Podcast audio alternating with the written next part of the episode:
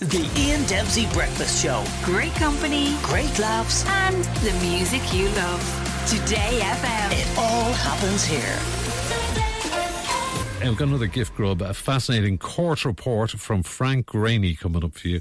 Uh, this should give you a laugh, actually. With, of course, Matt Cooper there from Today FM's Last Word, which is available for you every day from 4.30 here on Today FM. So um, what's it going to be? What's, what's the case? What's going on?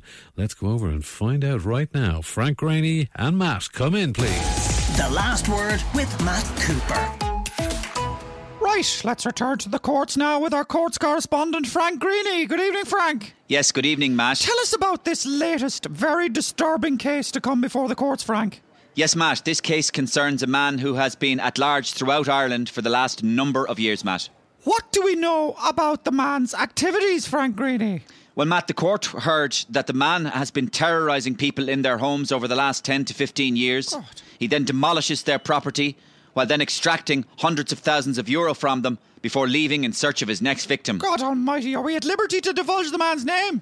Yes, Matt, the defendant was named today as a Mr. Dermot Bannon with an address in the Drumcondra area of Dublin. And what does this Bannon character do? Yes, Matt, various witnesses testified that Bannon would typically arrive uninvited at their homes, making all sorts of promises before scoping out their property. Uh, they described him as being uh, charming and convincing, uh, very much the boy next door type. Yeah, if the boy next door was Satan, go on ahead.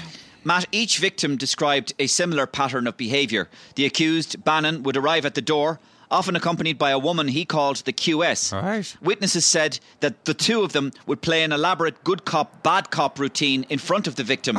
And before they knew what was happening, Bannon would send in his crew into the house with sledgehammers and, quote, tear the place down. Go away. Before demanding up to 200,000 euro from victims. Some victims even said that he would pick a number off the top of his head and just start laughing maniacally. Has this monster Bannon no shame, Well, Frank? Matt, that's not all, because Bannon also, and at this point, Matt, I would seriously urge listeners to turn off no, no, the. no, no, no, no, no, Frank, say it, say it. But, Matt- No, no, no, spit it out, spit it out, spit it Matt- out, spit it out, spit it out, spit it out, spit Matt, it for out. the love of They God. want to hear it, Greaney. What does the psychopath Bannon do? Well, as part of his brutal rampage, Bannon films his victims. Oh, sweet suffering me. He also, Matt, performs a sick sign off ritual Oh. where he stands in the middle of the kitchen, finishes a bottle of champagne to Oh. celebrate his orgy of destruction before leaving a shell shocked victim. Oh, God.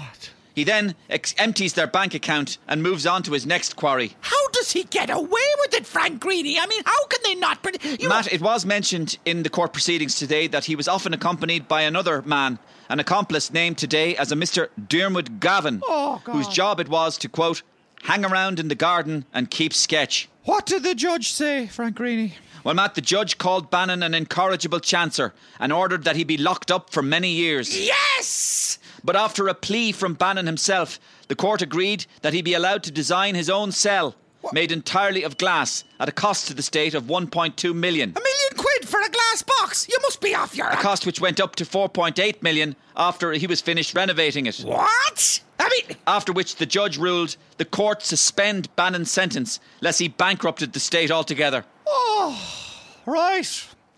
We'll have the week trending next with Amanda Brunker.